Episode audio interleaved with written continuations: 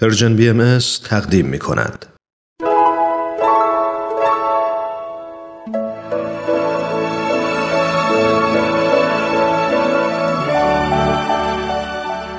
صد پرسش صد پاسخ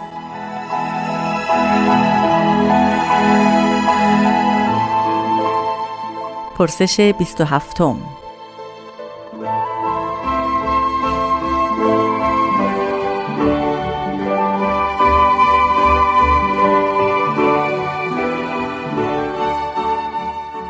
ما مسلمانان به پاکدامنی بسیار اهمیت می دهیم. اما به نظر شما برای آن اهمیتی قائل نیستید. چرا؟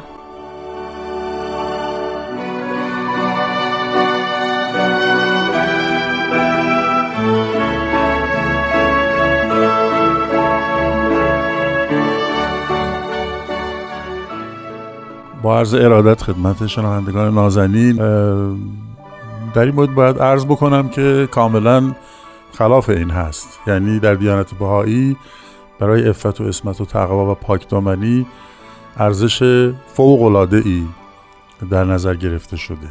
اگر دیانت بهایی و تعلیم اون رو به یک درختی تشبیه کنیم بعضی از این تعالیم حکم ریشه رو دارند یکی از اون تعالیم که حکم ریشه رو داره همین تقوا و افت و اسمت هست. به طوری که در آثار بهایی ذکر شده که این افت و اسمت باید هم در باطن فرد شکل پیدا بکنه و هم در ظاهر.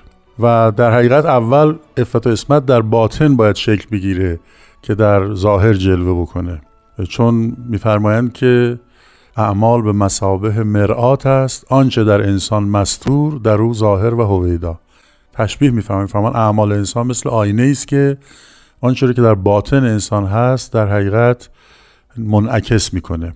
حضرت با یک تمثیل بسیار زیبایی دارند. میفرمایند که در انسان اگر قلبش فاسد بشه کل ارکان فاسد میشه. همونطوری که اگر ریشه فاسد بشه در یک درخت کل شاخه ها و میوه ها و برگ ها فاسد میشه. نکته مهم دیگری که در آثار باهایی هست این است که افت و اسمت فقط برای زنان نیست بلکه تاکید شده مردان هم همونطوری که توقع میره از زنان به خصوص در جوامع قدیم که عفیف باشند مردان هم باید عفیف باشند. و این هم در دلشون باید عفیف باشند هم زن هم, هم مرد. و هم در زبانشون و هم در چشم و گوش و تمام ارکان و وجودشون.